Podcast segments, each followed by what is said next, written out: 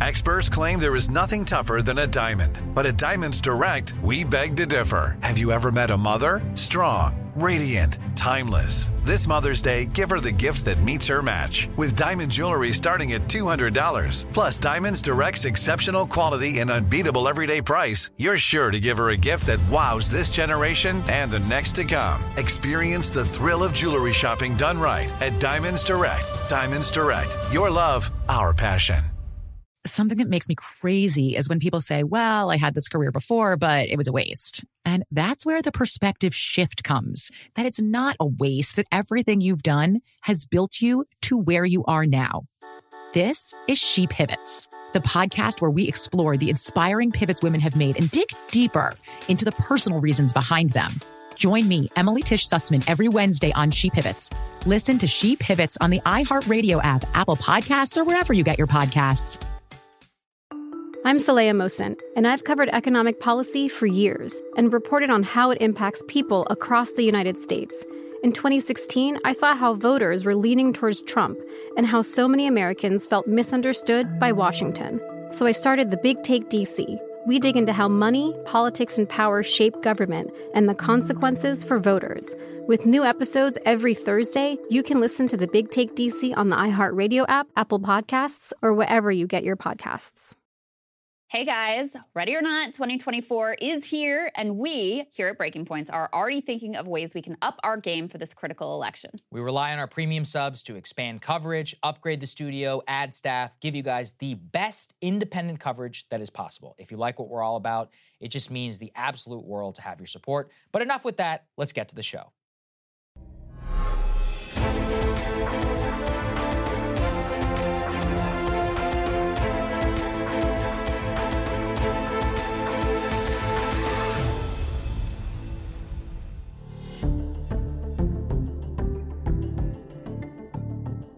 Good morning, everybody. Happy Monday. We have an amazing show for everybody today. What do we have, Krystal? Indeed, we do. Lots going on here and abroad. So, uh, some big political news. President Biden actually hitting the campaign trail, unusual for him, uh, speaking to a labor audience and uh, claiming once again, with some uh, some disputed facts there, that he's the most pro-union president in history. We'll get into all of that.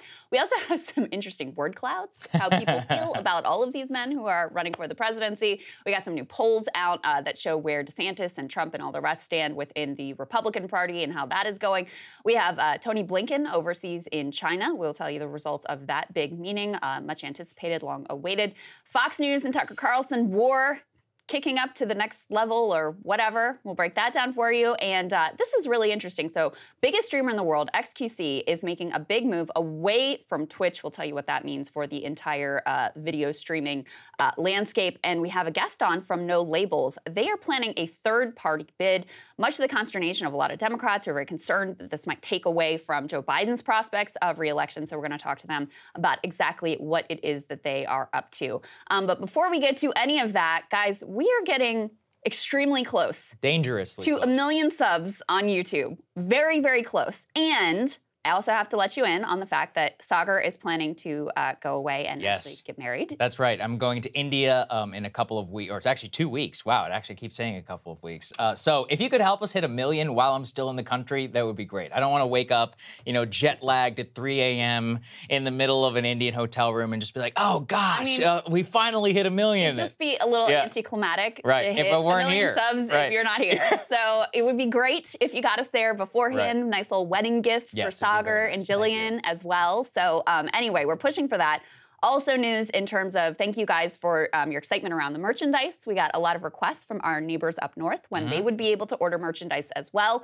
Well, good news, guys. You can order your new Breaking Points logo merchandise uh, if you are in Canada too yeah, now. That's right. All, it's everything down on the shelf uh, below. It's also on our website, breakingpoints.com. You can also become a premium member there if you are so inclined. Uh, but why don't we start with uh, the most pro union president in American history, Krystal? you know, this one really irritates me. Okay, yes. so Joe Biden has not done much of anything since officially launching his reelection campaign, but he decided to trek to uh, Philadelphia, Pennsylvania to speak to a union audience audience and to tout his economic and labor record there. Let's take a listen.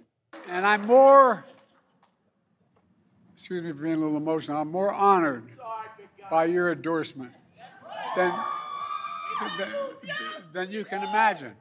coming this early, it's going to make a gigantic difference in this campaign. You know, there are a lot of politicians in this country who can't say the word union. As you know, I'm not one of them. I'm proud to say the word. I'm proud to be the most pro union president in American history.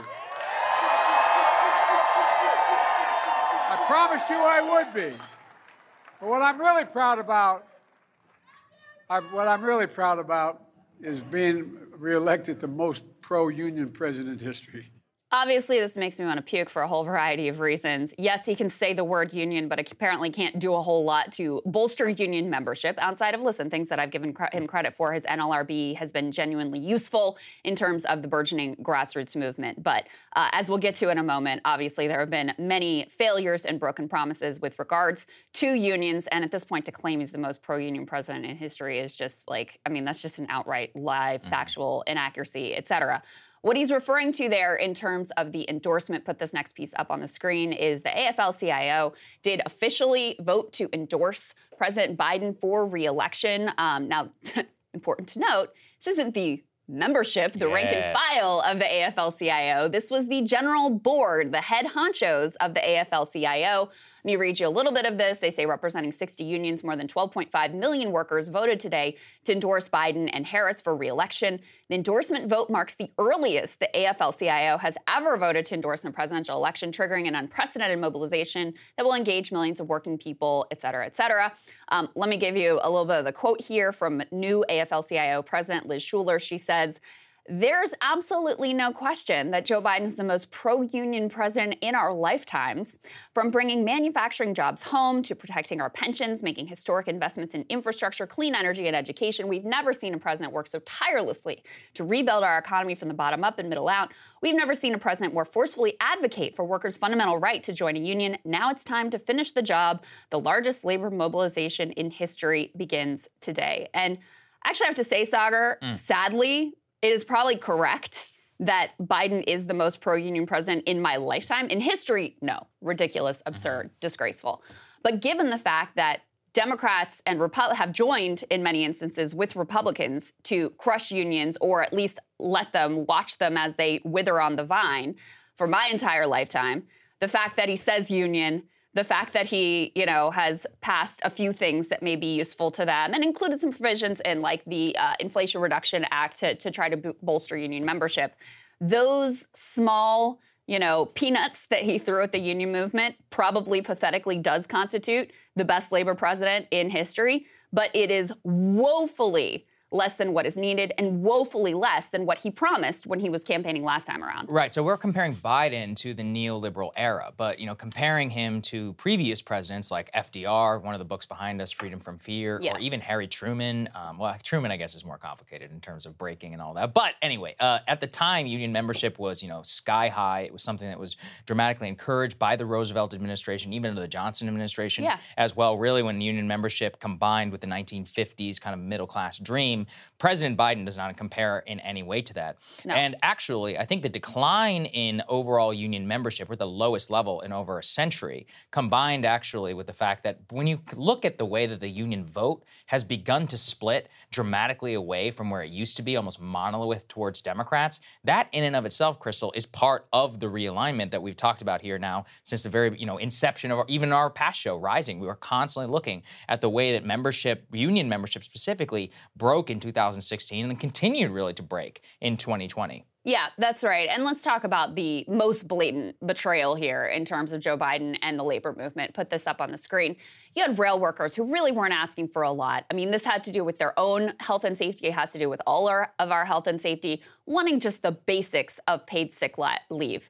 And what did Joe Biden do? He sided with capital. He sided with the rail bosses. He made it. Uh, he imposed a deal through fiat, through Congress, on these rail members.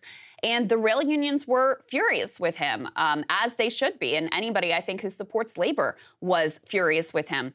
Here's one of the quotes from Hugh Sawyer, treasurer of Railroad, Railroad Workers United. He said, Joe Biden blew it. He had the opportunity to prove his labor friendly pedigree to millions of workers by simply asking Congress for legislation to end the threat of a national strike on terms more favorable to workers. Sadly, he could not bring himself to advocate for a lousy handful, handful of sick days. The Democrats and Republicans are both pawns of big business and the corporations. Um, but that's far from the only failure uh, or broken promise from Joe Biden when it comes to unions. Uh, he famously, you know, he ran on the PRO Act, which would be significant in terms of helping to bolster union membership and helping to reverse this decline that we have seen over decades in union density and union membership. He sort of floated it and then immediately backed off of it. We haven't heard anything about the PRO Act in months and months. And labor unions, especially AFL CIO, which again, this endorsement comes from the top, not from the rank and file these unions used to pretend like this was really important to them and that they were going to really hold politicians to account if they didn't get the PRO Act passed. But now they're, you know, they're just pretending like none of that ever happened, apparently. And then you also had when Biden was running for president, Saagar, he pledged that he would end every contract to union busting companies. Mm-hmm. Well, it seems to me like the federal government is still doing billions and billions of dollars in business with Amazon, which has aggressively looked to union bust, um, you know, the workers who are organizing at their um, at their warehouses across the country. So yet another failure there. So it's really sad on a lot of levels. I mean, listen, is Joe Biden? No question, he's better than uh, Trump and better than DeSantis would be in terms of unions, just in terms of who he would put on the National Labor Relations Board. So I don't want to make a false equivalency here. But for the AFL CIO to come in early in this way, and by the way, also, and this was real, uh, you know, really sad for the left to see the National Nurses United, who had backed Bernie before because of his so- support for Medicare for all. They also endorsed Biden, a man who has said he would veto Medicare for all it just shows you that you know it's not enough just to have unions. You have to have unions with democratic representation um, so that rank and file workers actually get to have their voices heard in terms of union leadership. And the lack of representation at least democratic representation within the unions has always caused a lot of consternation within their membership. A lot of them also have been upset in the past about the way that they've inserted themselves like you said almost on the side of the establishment democrats. Yes. and that manifested you know in a trump vote last time around. Let's put this up there on the screen. This is the exit polls that actually show union membership, households with a union member 40 some percent voted for Trump in the 2020 election. It was actually a little bit higher in 2016, only 57%. If you compare that to households without union members, of course, Trump won dramatically more of the vote. But we are comparing this to monoliths like Democrats, John Kerry. I was just looking at the results of the 2000 election of Al Gore. Al Gore only, you know, sorry, uh, George W. Bush only won some 20 something percent of union households in 2000. So compare the doubling effectively in just 16 years over that time period. And that's insane. It also explains how huge portions of the industrial Midwest felt left behind by establishment Democrats, especially Hillary Clinton, around issues like TPP, mm-hmm. trade deals, NAFTA, the USMCA. Trump also culturally is at least in touch with, you know, a decent portion of some of these people. And so, you know, we talk a lot here about when you strip away some of the economic message, you only leave culture. Well, then people who are union members and they say, well, neither of these guys are really going to do a damn thing for me, or at mm. least very much on the margins. I might as well vote for the guy who agrees with me on the Second Amendment. Cultural issues. Yeah, exactly. So, That's and right. a lot of people vote that way, and I'm not going to tell them not to. That's the yeah. the death of material politics, is yeah. what you're speaking to, mm-hmm. where it's like, all right, well, both of you are going to be a disappointment. I don't expect either one of you to actually materially improve my life. Life. So, yeah, why shouldn't I vote on the cultural issues that I care about. I mean, I think it is important to note, looking at those numbers, that whether or not you're in a union or whether or not your family member is a union in a union is still one of the primary determinants of which direction you're going to vote. But there's no doubt that over years, over the neoliberal era, and especially with the uh, realignment that's occurred under Trump, um, you have you know much less strength among union households for Democrats. And I think Biden's pitch here is a case in point of why because it's not like he's even running on any affirmative agenda, right? All the talk of like, I'm going to increase the minimum wage, I'm going to pass the PRO Act, I'm going to cancel union busting contracts. That's all gone. Now, what he's running on is, haven't I done a great job on the economy? Yeah. Good luck. Good luck. Because, yeah, you've got your talking points about job creation, and no doubt the mix, the economy is a mixed picture. You do have a tight labor market. But you ask workers, you ask the American people, are you on the right track or the wrong track? Overwhelmingly wrong track. You ask them how they feel about the economy and wait and see how they actually, because it is not matching up with your rhetoric here about mission accomplished and we're doing so great. So this shows you why you have that erosion in union support for Democrats because ultimately he doesn't even feel like he needs to run on anything. And you know what? It might be the right bet because it's not like they ran on anything in the midterms. And with Trump being out there and very likely to be the Republican nominee, you have, you know, people have very hardened and very negative feelings about him. And God knows there's good reason there. They're disgusted with extremism on, you know, abortion, on Stop the Steal, et cetera. In fact, in the midterms, Saagar, part of why Democrats did better in the industrial Midwest than they had been is actually on the issue of abortion. Yeah, abortion. Not a exactly. lot to do with economics. There were some, you know, some factors there that may have made the Midwest stronger for Democrats in terms of economics, but most of the movement had to do with abortion and not anything that he's talking about here. Yeah, exactly. I mean, I think unfortunately, I'm doing my whole monologue on this day about the rise of the new culture war, kind of what it indicates and where the culture is headed and all of that in the direction. But the point being still is that that is the reason why the Democrats won in 2020. It wasn't because of anything that they delivered. If, if they did have an economic message, it was mostly, I will not take away your Social Security and Yeah. your Medicare. But it's like not potent, taking away something is not, a, gr- I mean, yeah, I guess like it's a fine reason to vote for somebody, but you know, if you look at the grand scheme, it's not the best reason to come and say, well, that person is not going to do this terrible thing that I don't like. It's almost like a negative orientation of pol- politics rather than a positive orientation. We haven't had a positive orientation actually for quite some time. That's right. Yeah. Yeah. So uh, let's get to how the American people are feeling ahead of this election and what they think about these uh, gentle- various gentlemen that are running. Put this up on the screen from the Wall Street Journal. they are calling this the election of dread. um, and they say no one is looking forward to the 2024 presidential election. Trump's indictment and a low approval rating for Biden are leading to voter dread with 16 months to election day. They've got a lot of, you know, great quotes here from actual voters about how they all feel about this. None of this will surprise you all because you probably feel exactly the same, which is looking at the choice of if it's going to be Biden versus Trump, just pure disgust, disillusionment, disappointment. There's nothing hopeful about a rematch between these two elderly gentlemen. I mean, neither one is going to run on a really affirmative agenda. It's all just existential politics. I'll be a bulwark against the other side. And there's, you know, these are aged individuals. You already know what you're going to get with both of them. So, any of that sort of excitement, hope, optimism that frequently does exist in American politics as you head into a presidential election season has just been robbed from people. Um, here's what they say in this piece they say the two men are universally known, robbing the electorate of the potential to fall in love with someone new. We know based on past performance what you're going to bring to the table. There is nothing more to learn, said Patrick Gray, a Democrat in Bay City, Michigan. I'm tired of it already. Within their own parties, they say Biden and Trump stoke plenty of anxiety to match whatever enthusiasm they can generate from the faithful. Polling suggests a substantial majority of Democrats do not want Biden to run for office again.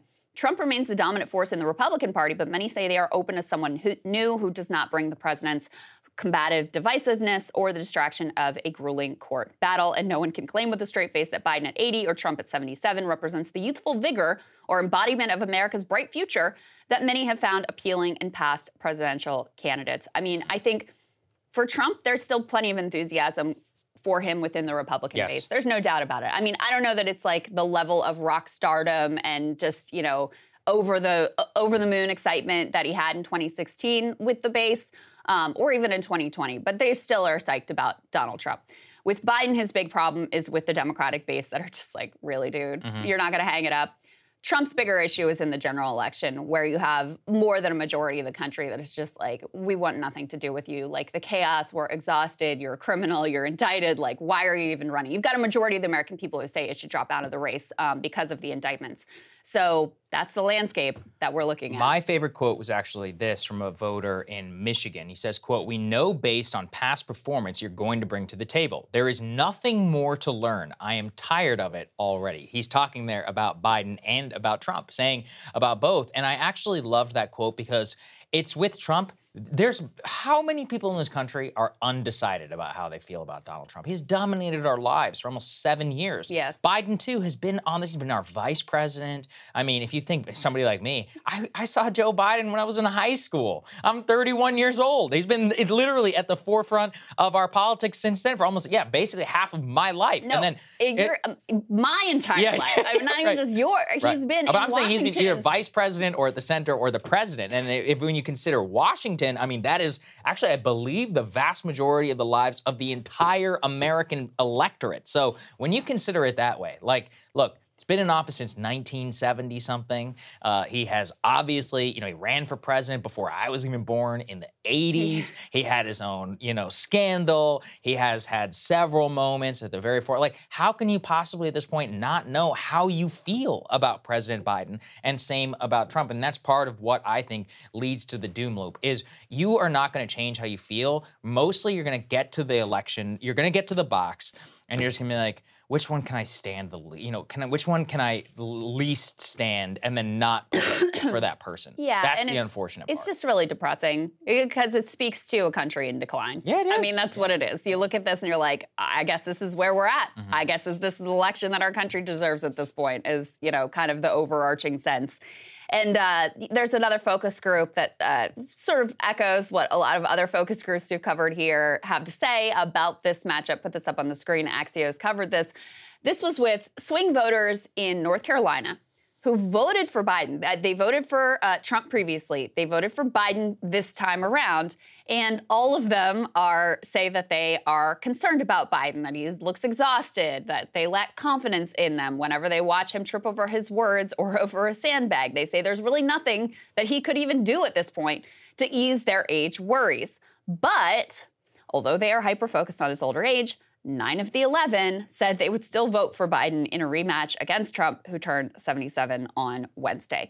Now, uh, Biden did not win North Carolina, and it is unlikely that it will be a top target for Democrats this time around. So even if they held on to all 11 of the focus group participants, they're probably coming up short in North Carolina. But yeah, none of this speaks to an election where people are affirmatively voting for their candidate of choice. It's all just lesser of two evils and which one can I which one do I hate the least basically is mm-hmm. what people are looking at. And we've seen the same dynamic play out in multiple focus groups all over the country where people have all kinds of concerns about Biden. But then when it comes down to it, they're like, well, I guess he's better than Trump, so I guess I'll suck it up. Yeah, it's really pathetic, Krystal. And also, I mean, you found this phenomenal graphic uh, of word clouds uh, showing how voters These are great. feel about These uh, the uh, focus groups and uh, voters and how they feel about our various candidates. Put the first one up there on the screen about how people view Biden. What's that word cloud of when they're asked to describe him in a single word? Oh, old. Number two, incompetent. I also love all of the other ones surrounding it corrupt, bad, failure, idiot, puppet, um, smaller type, trustworthy, helpful, adequate, but also the Those big. were my favorite. I mean, effective, uh, kind of small. Pedophile, I guess, is on there. That's interesting. Uh, what else do we have that I could see? Weak, useless. Uh, I mean, clearly people are not that happy. Now, you know, I don't want to just cherry pick. There are some honest, some competent, some leaders, some presidentials uh, that do make it. But overwhelmingly, what's the word that comes through? Old, and then second, incompetent. That's why I think the word cloud and the averages of how these people responded in this poll are so important. You know what was funny with Biden, and we'll get to, they did ones with DeSantis and uh, Trump as well. And they broke it out by, so the word cloud you're looking at here was among all voters, and the number one word is old. Even if you break it out by uh, just Democratic voters, that's still the number one word. Because he- Whereas old. You know, yeah. like- Whereas, actually, guys, put the uh, put the Trump one up on the screen. That's the third, The third one part. in the list. Um, so, with Trump amongst all voters, the number one word is criminal. um, I can certainly, I, I certainly sympathize with that take. Um, you also have liar, evil, dangerous, crazy, asshole. um, and then the in yeah. smaller type, the the positive words you have here are leader, patriot, um, strong, awesome, businessman. Uh, and so, what's different here is actually, if you look at independent voters with Trump, it's a very similar word cloud. cloud. You've got criminal, liar, evil, et cetera. If you look at Republican voters, though, they have very positive associations with him still. So they, I think some of the top for them were like patriot leader, businessman, awesome, were some of the strong, the, the strongest ones for Republican voters of Donald Trump. Whereas again, with Biden, even with Democrats, the number one word was old. And what that shows me is not that, oh, that means Donald Trump's in stronger position than Joe Biden. It just is, again, reflective of the fact that Trump has much more enthusiasm among his base and his core group of supporters than Joe Biden does. If Biden wins this general election coming up, which I think there's a good chance that he will, I still think that he is likely the favorite just because of incumbency and because people are so done with Donald Trump and he's under multiple indictments and all that stuff. But it won't be because people are super psyched about another term of Biden. It will be basically a vote against Trump. Mm-hmm. I mean, and that's what is so obnoxious about our politics is everything is just about how do you feel about the human being named Donald Trump. It really is not much about the issues, not about what anybody's going to deliver for your lives, as we discussed earlier with the, the, union messaging and all of that. It's just literally a referendum. How do you feel about Donald Trump? Yeah, unfortunately, and uh, that's the Trump effect really on our politics, yeah. but it's also the most likely. Speaking of the Trump effect and how it is all manifesting in our polling, well, guys, let's go ahead and put this up there on the screen. Almost a little bit of a counter what you were just talking about, Krystal, from Newsweek.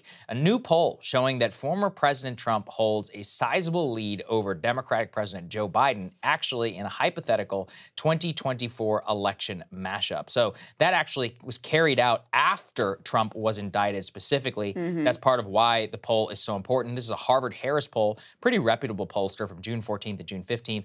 Of the 45% said that they would vote for Trump, only 30 39% that they would vote for Biden in the race if it were held right now. Now, importantly, of course, 15% of the people in the poll said that they were not sure which candidate that they would vote for. Currently, the voter support for Biden and Trump actually decreased from the overall poll in May. I found that pretty interesting that mm. people who had supported Trump before in May had gone down slightly. That that last poll, it was 40% of respondents saying they would back Biden, 47 Trump. So you can say that this poll may have a bias towards Trump. It's certainly possible. Not yeah. going to say that it is representative, but as you look at it, it does show the tremendous weakness where, yes, the country may be sick of Biden, but also everybody is uh, not sick of, uh, sorry, sick of Trump. The country may be uh, like fed up with Biden, think he's old. They are willing to vote for him because they are annoyed so much by Trump and the mm-hmm. amount of mm-hmm. chaos. But you're only one event away from people also holding their nose and voting for Trump as well. Or the 2016 effect. Or staying home. Or staying home. Or voting third party. Yeah, exactly. I mean, there's a lot of options when you get to that ballot box if you, you know, if you even decide that it's worth you showing up. Mm-hmm.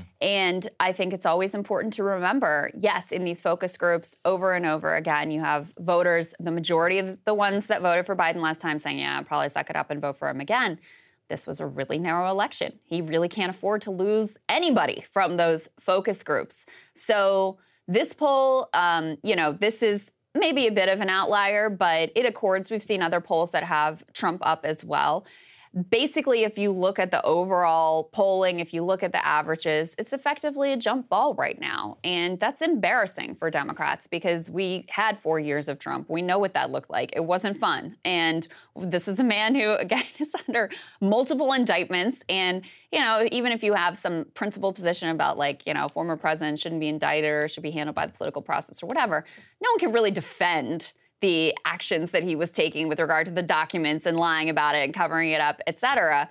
So the fact that it's at best a jump ball for Joe Biden at this point is really pretty pathetic. Yeah, it, oh, it is pathetic. And also, I mean, here's the other th- reason why we have to spend so much time talking about this. All of our current indications so far are that Trump is doing better in the Republican primary. Let's put this up there because in the same poll, they also tested Republican voters, and they show DeSantis at or below 15% oh, with Republicans in the 2024 rough. race. That's actually worse than RFK Jr. is going against Joe Biden. They say the new poll shows him actually with his weakest support yet. Trump boasting 59%.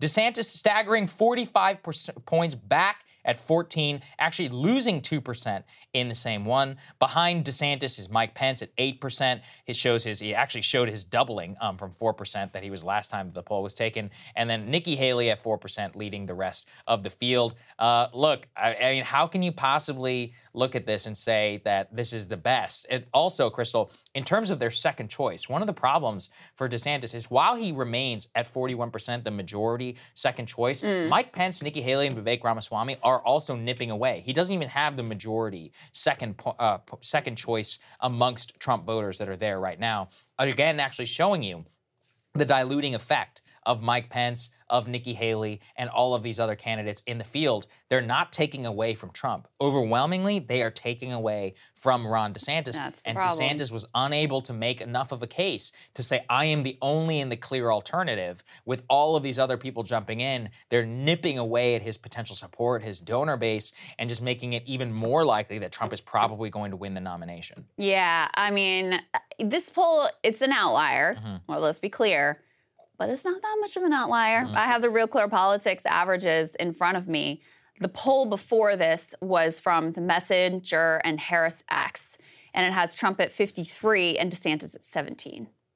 The poll we just showed you had DeSantis at 14. Mm-hmm. So it's not that much of an outlier. And the one before that was Quinnipiac, and it had DeSantis at 23 and Trump at 53 there has been certainly no bump for DeSantis since he launched. If anything, you know, post launch and especially post indictment, it seems to be eating into his standing here. With that Harvard Harris poll that we just showed, I mean, not only is he at 14, he's not even that much ahead of Mike Pence, mm-hmm. who's at eight. So um, I just think this is a very difficult landscape for DeSantis or anyone to be able to overcome because you've still got the guy who defines all of our politics. He's still there. Republican base still loves him.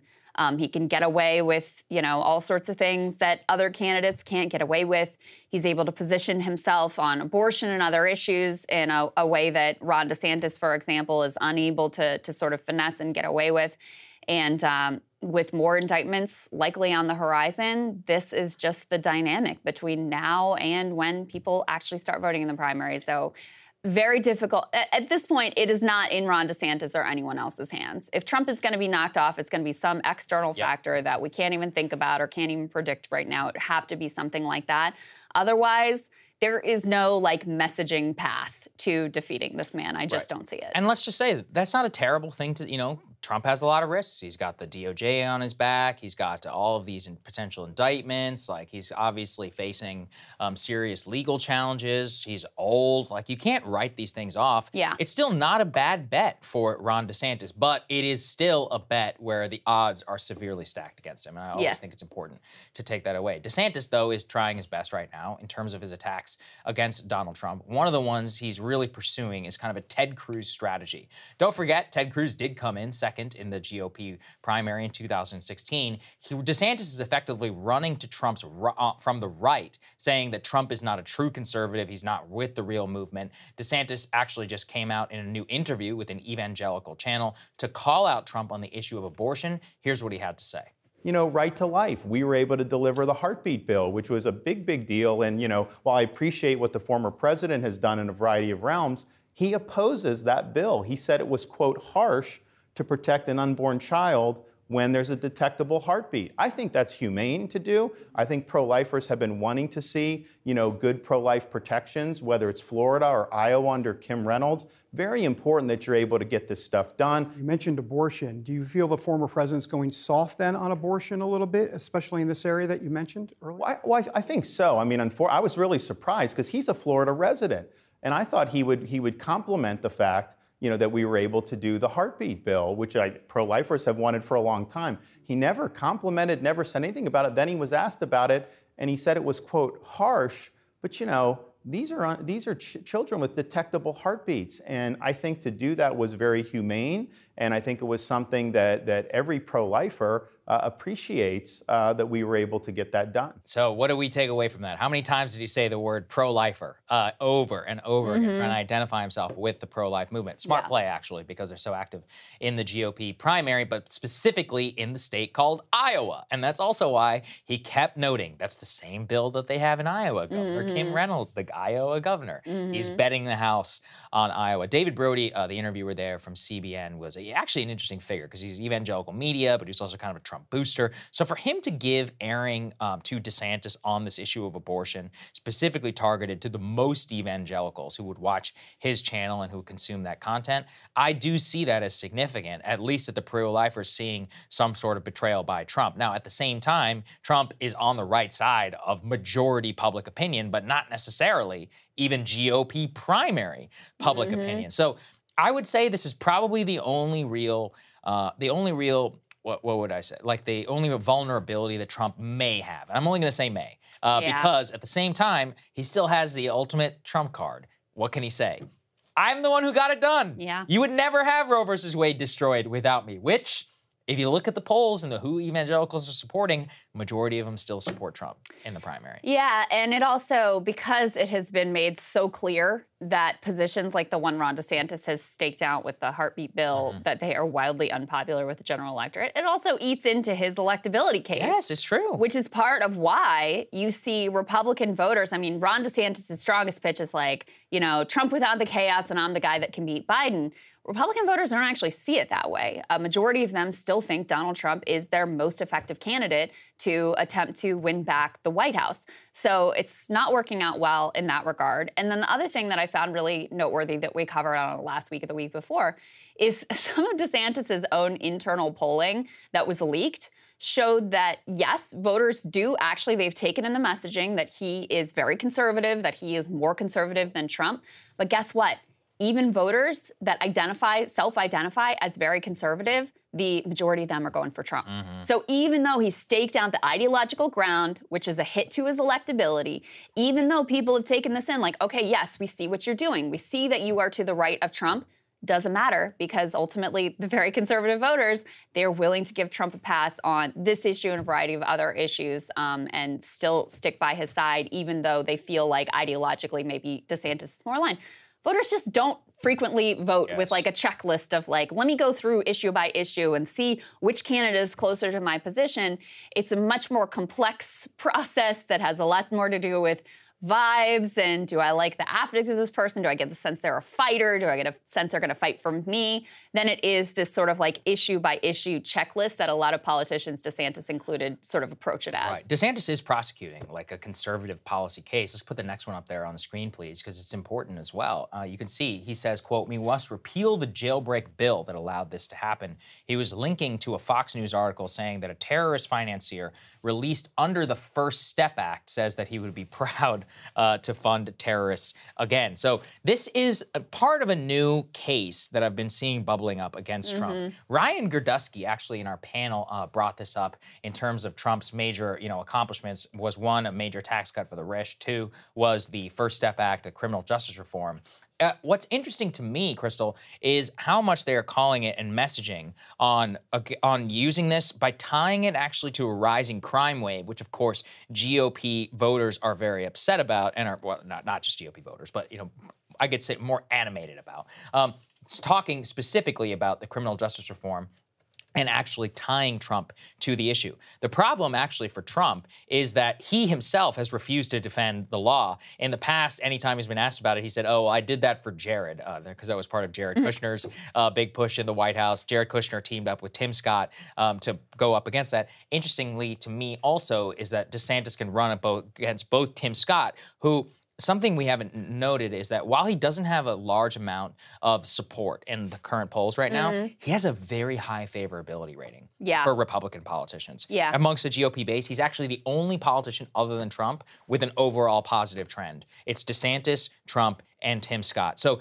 it's a smart play to be able to go against the only other two people in the race who have a high favorability rating over like 45%. Yeah, and Tim Scott is kind of hard to hit because he just he does have that a nice likability Yeah. factor. Right. Apparently, he's well liked with his. Co- I mean, uh, listen, ideologically, I'm obviously Yeah. like in a very different place than him, but uh, voters really like him in South Carolina. His colleagues really like him in the Mm-hmm. Senate. And I did think it was interesting. I took note of the fact that um, when we interviewed, her name's what Shelby uh, Yeah, Talcott. Talcott. Yeah. She is very in touch with you know a lot of the Republican uh, aides and advisors and campaign operatives and whatever. And at, at least what the Trump people were telling her, whether this is what they accurately believe or not, was that they had their eye on Tim Scott as a potential threat as well. And so yeah, it makes sense for DeSantis to be sort of taking taking shots both at Trump and Tim Scott here, just to make sure that he remains the top contender should Trump fall. Um, control room. I wonder if we could put the Ron DeSantis word cloud up. That would be A7B because I think it also speaks to some of the issues that he could have in terms of electability, which again is like really the core case here. Yes, he's positioning himself to the right of Trump in terms of the Republican base, but really the pitch is I am a winner. I can win. Look at the scoreboard, right? He famously said. So the views of DeSantis amongst all voters um, not a pretty picture here in terms of if you think this is your electability guy. Number one is unsure. Okay, well, that's maybe hopeful because you can fill in the blanks for people and maybe you can portray a positive message there. But some of the other ones that are top are fascist, idiot, racist, terrible, evil, dangerous. I like the one that just says nah, NA, just like nah. Um, so listen, however you feel about Ron DeSantis, whether you think that these adjectives are accurate or the way that you would describe him, it certainly paints a picture of someone who is not a luck for the presidency, not a luck to be more electable than Donald Trump. And that's the way the Republican voters view it. They're not confident that he actually would be a stronger general election candidate. So, to the extent that that's something that they're weighing in their voting, which I've always been skeptical that that would be the top priority for the Republican base, but to the extent that this is something that people are really looking at and care about, the case is far from clear cut that Ron DeSantis is the guy. Absolutely. Uh, I think he's got more vulnerabilities, certainly, uh, than people let on. He's not, you know, the golden ticket, I think, to election. I do still think he would be a stronger candidate just because Trump does have so much baggage. But it's important to look at all of them, you know, uh, on the merits and just see, like, what the real case and the tests would look like. Let's go to the next one here. Um, Press Secretary Secretary of State Antony Blinken is currently in Beijing. He is meeting with the Chinese President Xi Jinping after hours of meetings with the foreign minister in China. Let's go and put this up there on the screen. It was just a preview of what happened. This is a fascinating and a big development on the global stage, arguably the most important meeting Secretary Blinken's career so far. After months of the cold shoulder, China welcoming Antony Blinken to Beijing, it's the first visit by a U.S. cabinet official to China since 2019 during the pandemic. Chinese officials currently have all played up the notion that the U.S. is the most eager to meet, but Behind the scenes, this meeting is very important because Beijing really wants Xi Jinping to actually be invited to an Asia Pacific Leaders Conference in San Francisco in November. And they also want a separate meeting with President Biden himself on U.S. soil. Now, in terms of what they are talking about, the meeting actually quite literally just broke. So we can get a few of the details after they're briefing the press. Here's what they have been asked so far. Secretary Blinken had a couple of different initiatives that he really wanted to establish, Krystal. We should forget, we shouldn't forget that when the original meeting of Secretary Blinken and Chinese President Xi Jinping was scheduled in February during the Chinese balloon incident. So The we shot balloon the gate. balloon, balloon gate. After we shot down the balloon, Secretary Blinken had to uh, he had to cancel his trip to Beijing. Uh, it caused international consternation. Beijing and the Chinese called it out, saying that we were behaving thuggishly, and their words and insults were flying. But I guess things are uh, better now. One of the important things that actually happened in February was the cutoff of military to military deconfliction channels between the U.S. and China. Here's why that's important. Even currently in the war in Ukraine and more, we have seen multiple near misses of spy pilots, of Russian pilots, and of U.S. pilots over the Black Sea that Yeah. result in, you know, potentially uh, dangerous incidents. Right. The same thing has happened with Chinese overflights. So what we have always long tried to have is deconfliction military to military channels where the chairman of the Joint Chiefs can call the head of the People's Liberation Army and just say, hey, just so you guys know, we're doing drills in this region. Don't take it as a threat. They have refused to pick up the phone since the February shootdown incident. Beijing has still, even after this meeting, it's a bit of a snub to Secretary Blinken, refusing to set up the military to military communication channel. We should all want that just because you don't want an accident to in- incite a major international incident Yeah. like Hainan Island in 2001. Yeah, I always thought it was a real shame that the whole balloon situation derailed that meeting with Blinken. And it really did lead to a sort of downward spiral in terms of relationship and certainly in terms of communication. You'll recall also recently, um, we had requested a meeting between uh, Secretary of Defense Lloyd Austin and with his counterpart um, in China. And China was like, no, Yeah, they're like, no, they they do it. denied it, and Right. so real blatant snub there. But at the same time, uh, the Chinese have a few goals here in terms of trying to thaw relationships. They really want to be able to achieve a meeting between Biden and Xi, so that's one thing. Another thing is they have their economy is on the rocks. Yeah, they're, not doing well. They're not doing well. They have very high youth unemployment. They've got debt issues. They've got a lot of problems going on domestically in terms of their economy. So they're also very anxious to have economic meetings with, say, Janet Yellen and with Gina Raimondo. And so part of why they wanted this thaw is to achieve some of their economic objectives, and not just with us, because in some ways, you know, Biden has already imposed some import contr- controls. There's ob- already an aggressive, more hawkish posture with regard to economics in particular vis a vis China. In some ways, that ship has sailed. And I sort of feel like, regardless of whether Biden or Trump or DeSantis or whoever mm-hmm. wins the No, next right. election, they're going to continue in that direction. We saw how vulnerable we were during the pandemic, the fact that all of our supply lines were overseas. So, far too slowly, in my opinion, we're trying to bring some of that back. And I don't see us really reversing course there. However, the Europeans have tried to strike a different tone and take a different approach. So, part of China trying to demonstrate their goodwill here vis a vis us is also a message to the Europeans of like, we're good guys. Mm-hmm. We, you can work with us. We are actually interested in peace and, you know, with regard to Russia and Ukraine. We're interested in mutual cooperation that could be both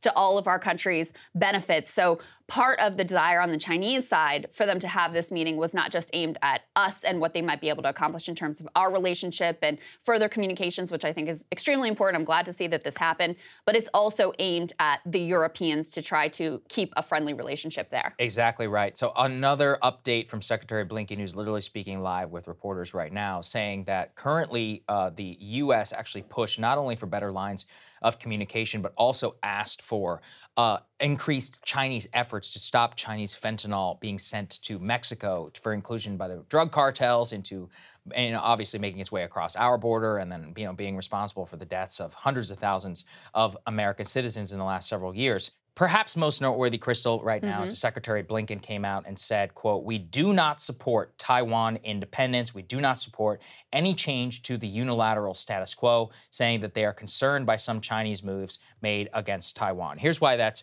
important. It is a rhetorical gift towards the Taiwanese, also, though, without changing any U.S. government policy. The Taiwan Relations Act says that we recognize the current China, the People's Republic of China, as the only China. We do not, however, change or want any support for Taiwanese uh, absorption into the overall Chinese state. And we still effectively support their sovereignty without recognizing them as their own nation. So it's a very convoluted system. But it is a rhetorical gift by Antony Blinken in order to try and set engagement by not offering up any real policy change, but still coming out and saying we do not support Yeah. Taiwan independence. And it's one of those where obviously you still have to read it also in the same move of President Biden's comments, where he said repeatedly in the past he would actually support Taiwan if the Chinese would ever mount a military invasion against them. Exactly. So the fact that you have a direct answer here, mm-hmm.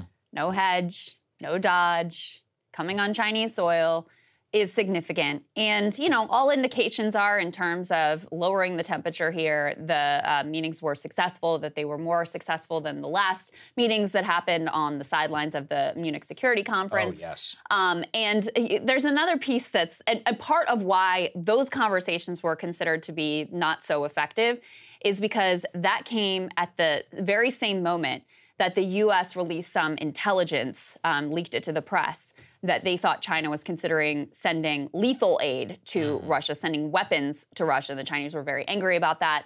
partly because of what I was saying before. They really want to keep the Europeans persuaded that they're actually interested in peace, that they're not overtly taking Russia's side, even though I think that's entirely questionable. Um, so that was part of why those talks got derailed. There was a big question mark hanging over these talks because there's new intelligence reporting about what exactly happened with that whole balloon situation. Like, was it just an accident? Mm-hmm. They claimed it was a weather balloon. Was it really a weather balloon? I think we already know the answer to that. And there was a question of whether or not the Biden administration was going to release that intelligence. Republicans are very much pushing them to do that, um, and they're painting it in, uh, you know, they're painting what is revealed in that report. None of us have seen it or know exactly what's in it. Republicans are painting it as like this was bad and this was intentional on part of the Chinese. The Biden administration, Biden in particular, has tried to downplay it as this was more of an accident than an intentional provocation. And that too helped set the stage for lowering the temperature and having more successful talks here. Whether it's an accident or not, uh, the current leaks that actually have come out about the balloon. Yeah. Uh, you know, look, value judgment aside, something that drives me crazy is everyone like, oh, it's just a balloon. You know, what, what could they possibly get? The current, you know, actual analysis of the balloon says it was more high tech than actually anything the U.S. has, and they, they were dem- deeply impressed at the level of technology. well, we gained something from Yes. grabbing it, right? Well, we never, but there is a consistent, in my opinion, underestimation of Chinese, uh, like of Chinese abilities Mm. of their, like I, people have often, you know, said like I have some sort of bias against the Chinese. I guess it's possibly true, only in that I respect them.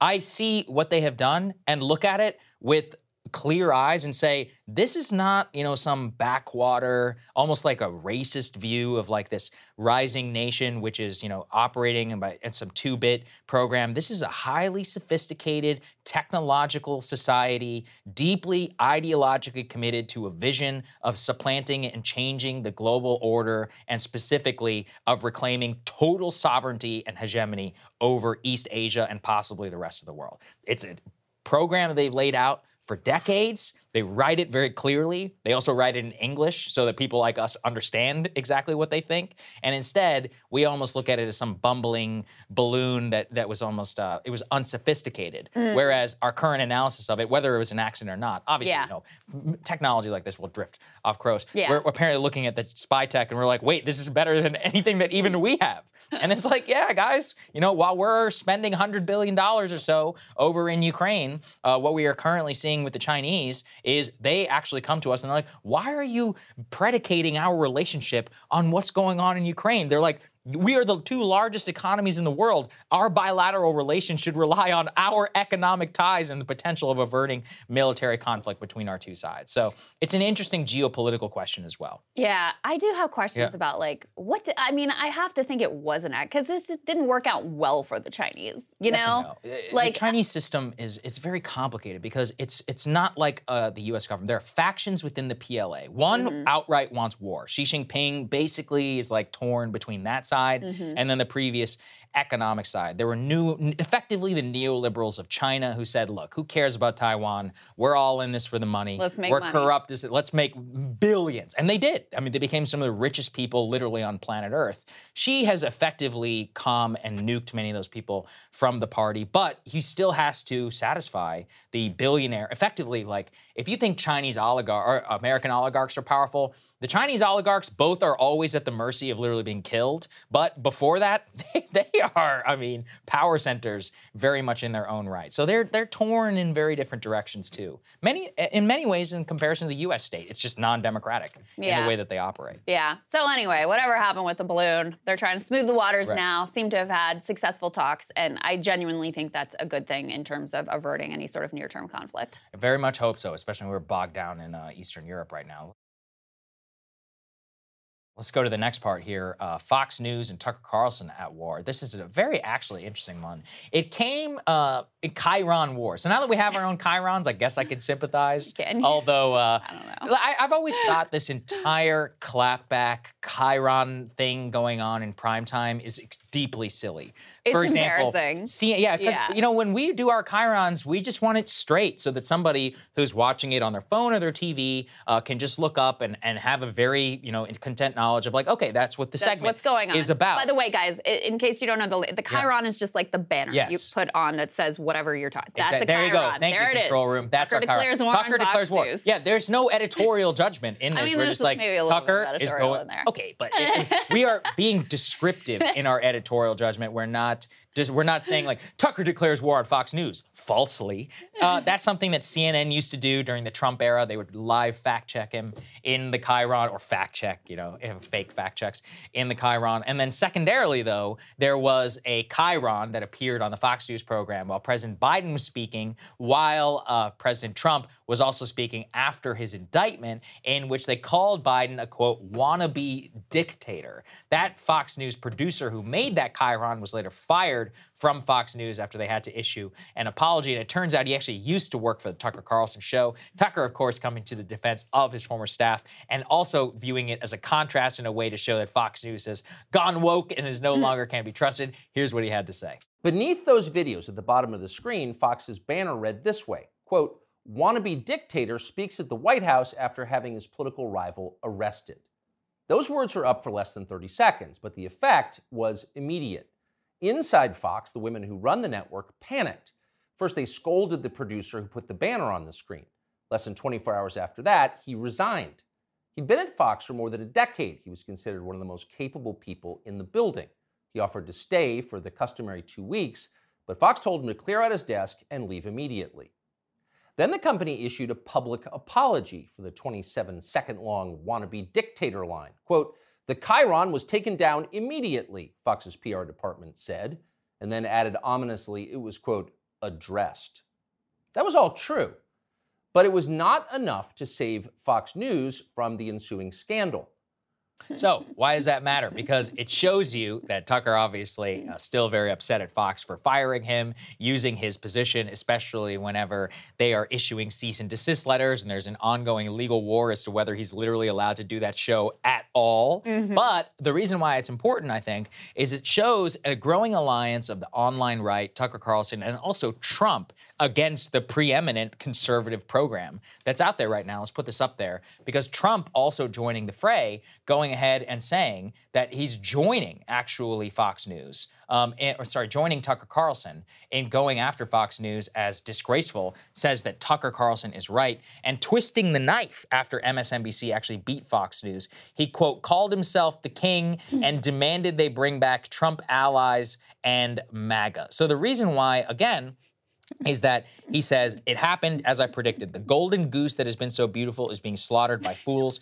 MAGA has left Fox for more promising prairies. Lo- prairies in quotes. Don't ask me why that one's in quotes. Long live the king. The only solution for Fox is to bring back Trump allies and MAGA, backing no personality. Ron DeSanctimonious has been a disaster. Also, do not broadcast negative ads against Republicans and conservative candidates by perverts, misfits like the failing Lincoln Project. Roger Ailes never allowed that.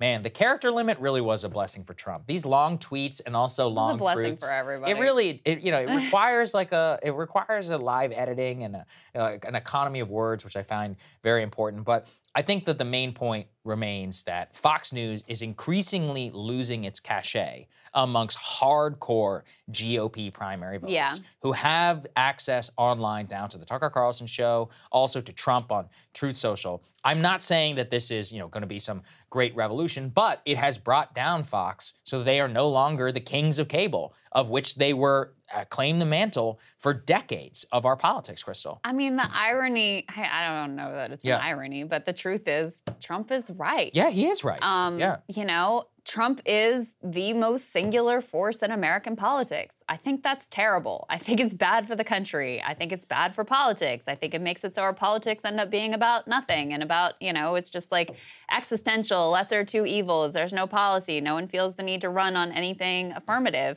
I think that sucks, but I think it's also reality. And you see it with CNN when they tried to pull back from you know what they had cultivated over years of this resistance focused very trump focused audience when they tried to counter program that it's been a disaster for them. And so the one channel that has stayed in the like all trump all the time lane is msnbc and they have been benefiting from it. Put this up on the screen. Um, they actually dethroned fox news After years long ratings dominance, um, MSNBC turned in a few performances that were actually higher than Fox News. This is nearly unheard of. Nielsen data regarding the week ending this past Sunday um, showed that uh, Fox's primetime 8 to 11 p.m. viewership averaged about 1.504 and the average viewership for the more left-leaning MSNBC over that same primetime hours was 1.520, so narrowly beating out the conservative network, but that's a huge deal. Fox normally dwarfs MSNBC. It's not even close. But guess what? Guess why MSNBC is doing so well? It's all about Trump. he got indicted. And they went all in. And, you know, CNN has sort of like broken the trust with their liberal faithful. And so they migrated over to MSNBC and know they're going to get the like Trump centric coverage that they want and desire and have been trained to expect. And so, you know, MSNBC ends up on top because over at Fox, I mean, listen, Fox is still very conservative. They're still, in, in certain ways, very pro Trump. But there was an overt attempt to make a break and push Ron DeSantis. And that, you know, and, and then all the text messages that came out during the Dominion lawsuit about the way they really felt about Trump and what was going on behind the scenes, the way they were manipulating their viewers. And then you've got competitors now in Newsmax and One America, and also in online independent um, creators who. So people have choices as well. Um, I think it sucks, but in terms of a cable news audience, if you're just looking at ratings, there's simply no doubt that all Trump all the time, either pro or against, is the way to go. Yeah. It's sad. It's very funny. It's Uh, sad. it also shows you that you know Fox. The biggest th- reason why I think that they made a big mistake is they were trying to do what they had the ability to do in 2008 today. So Yes. for people who don't know, back in 2008. Fox and Roger Ailes specifically said, We have one mission. We're going to take down President Obama and we are going to guide the movement against Obama and re-elect the next Repub- or elect the next Republican president. What they did is they effectively created the Tea Party by featuring their guests on all of the time and giving them a central platform to be the organizing face and force of the actual GOP. They also did that in 2004 for George W. Bush and then famously beat the war drum in Iraq. That time where they effectively had a monopoly on conservative messaging, it's just over. Yeah. And I see signs of it everywhere. I see Republican politicians going on the Tim Pool show. I see them going on the War Room podcast with Steve Bannon. Mm-hmm. Matt Gaetz, sure, he goes on Fox News, but he goes on a lot of other stuff too. Yeah. And watching that happen, really in real time, has been fascinating because they don't need Fox in the same way. And Yeah. then when Fox could not really stand to lose some of its people or, or did not have the monopoly, it also went in for Ron DeSantis, who just simply is not the same force as Donald Trump and doesn't have that level of support. So they tried to act as if they were still kingmakers. For those who watched Succession, there was a scene where they're like, let's go pick the next president. And I just remember thinking, like, this is such an outdated model mm-hmm. of how it works. Like, cable presidents Rupert Murdoch and them, they don't pick the president anymore, and they haven't in a long time. So they're still just not waking up to reality. Maybe they're just so old that they literally have forgotten. Certainly on the Republican side. Unfortunately, I think on the Democratic side, there still is just a lot of trust for You might like right. cable news That's and true. mainstream press and whatever. I mean, we're talking about a multi-decade long project to um, divorce the conservative base from mainstream networks. And so for Fox, that makes you vulnerable to when the new upstarts come along, you being painted as the mainstream dinosaur that your base already has a lot of skepticism and antipathy towards. So, yeah, it creates a real vulnerability for them. Now, what they argue um, publicly, I think sometimes, and definitely privately, is basically our viewership is really old and they don't even know how to find these other platforms. And so they're stuck with us. Like, that may have some truth to it, but you really want to bet on that? The bottom line is their monopoly on the conservative base and on conservative viewership is over. It's a new era, it's a new ecosystem. Are they still a force? No doubt about it. Do politicians still want to go on there and make their case? No doubt about it. Do they still have personalities that, you know, garner views and have trust and all that good stuff? Yes, absolutely. But you know, just like these other cable news giants, they're suffering from the same sort of managed decline and end of an era where they are just not going to be as dominant a force as they used to be in terms of American politics. That's probably a good thing. Yeah, no, I think that's uh, very well said, Krystal. All right, so we have some other really interesting media news, but now returning to the alternative media space. So, this massive streamer, previously on Twitch, XQC, put this up on the screen.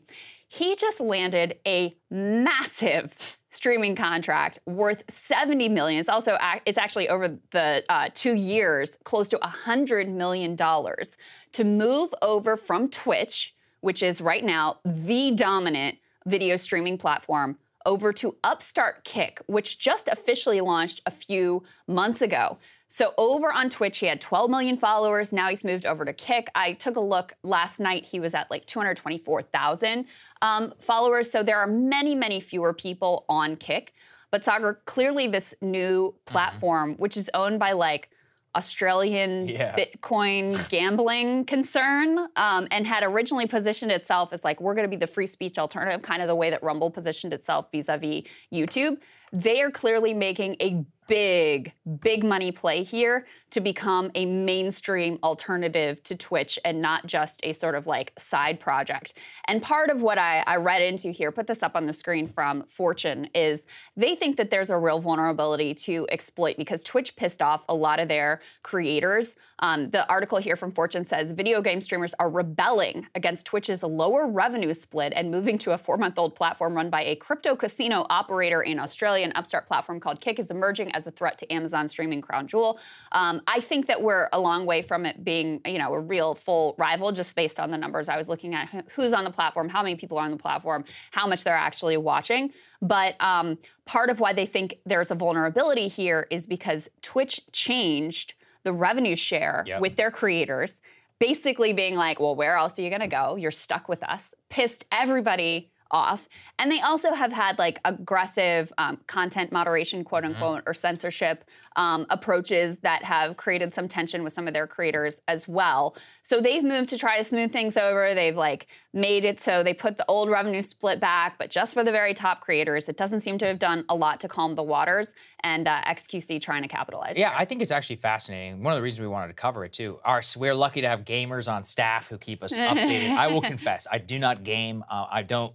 I, am not part of like the live streaming Twitch culture, but yeah. I'm not an idiot, and I'm up enough with the times to know that this is obviously a dominant sector, specifically of people Huge. who are under the age of 25, and actually even people who are under the age of 18 who live and die with Twitch streaming and are willing to watch like 10, 12 hours yeah. a day. What's fascinating to me about the development here is the way that their content moderation standards has not reached the same scrutiny that YouTube and other, I guess, more established forces, people like us or the other political YouTubers who we all know, like we're long, and most of our audience at this point is familiar with the content moderation issues. But I have seen people like Hasan get taken off for some ludicrous reason in the past. I've seen other political, you know, people who I don't even necessarily know them, but I'll see it bubble up in my feed mm-hmm. about, you know, oh, they were taken down for the X reason. It's totally ridiculous, capricious. Their content moderation standards are ludicrous. And of course, you know, we need to pay attention to that. If the newer generation is watching their stuff on Twitch on this platform, then obviously how political discourse on that platform is moderated makes and is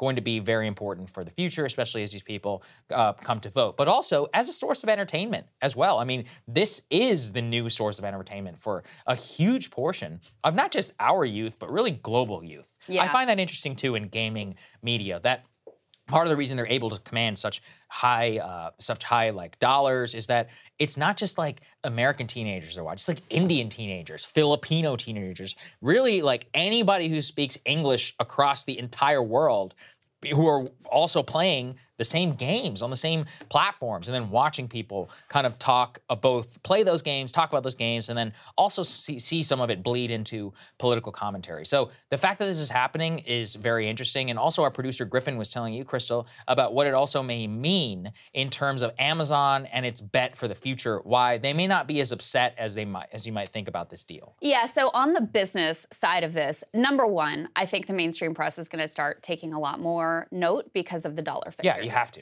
Right. When you're talking about $100 million, I mean, just to put in context, this is the way New York Times described it. This is like the type of money that LeBron James gets. Yeah. You know, this is like top tier superstar athlete type of money. So $100 million is real money that's being thrown here at a top creator. So I do think they'll start to pay attention a bit more because, you know, they pay attention to money.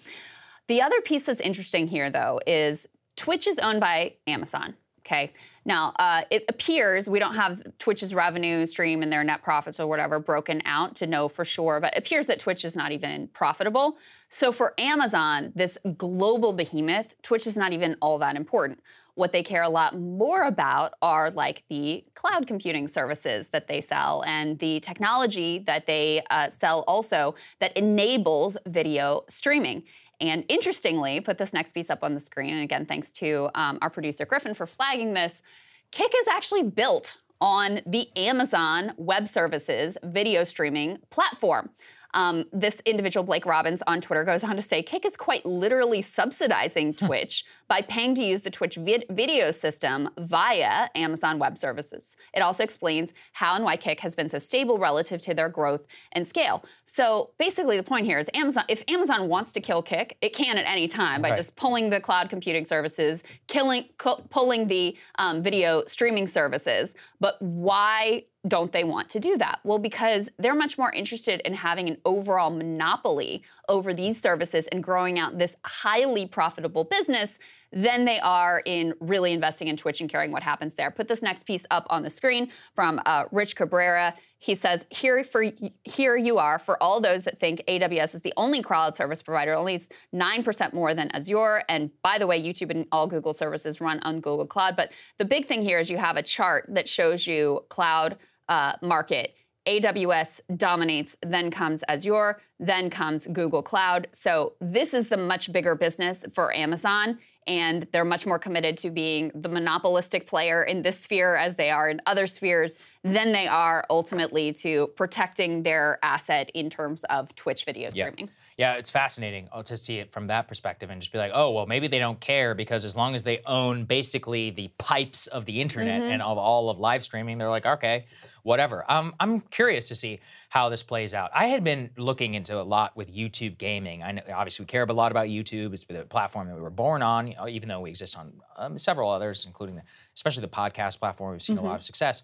With YouTube, they are investing many of their tools in terms of gaming and in terms of live gaming reaction, the chat features, the bot features, your ability to do super chat. All of that is not built for people like us. It's built for gamers. Right. And that I didn't know is that gaming has actually been multiplying by YouTube almost by like 100 and 200% per year in terms of the traction. So it's a growing, massively growing audience. Oh, yeah. As people, especially younger kids, get onto YouTube and are watching and consuming that content, it may feel saturated, but it's it's really not. It's actually still skyrocketing. It may actually be, as seeing with the dollars here, the next multi-hundred billion dollar industry that people in the mainstream really don't pay a lot of attention to. Yeah. Uh, and that's what we're trying to do here. I mean, my Yeah. 10 year old son, Right. um, who loves all this stuff, um, he and his bestie got together this weekend and they were talking about their favorite streamers and YouTube creators. I mean, Yeah. and it's a it's a whole other world. This is the other part is just like the fragmentation of media and how um, XQC can be the biggest streamer in the world and like many many millions of people have never heard of him, and he can command this type of money. So anyway, it's a fascinating development for a lot of reasons and something to keep an eye on and to see whether Kick is able to, you know, put any sort of challenge up to Twitch. I'm sure other creators will be looking very carefully at what happens here with XQC getting this many millions of dollars. That's right.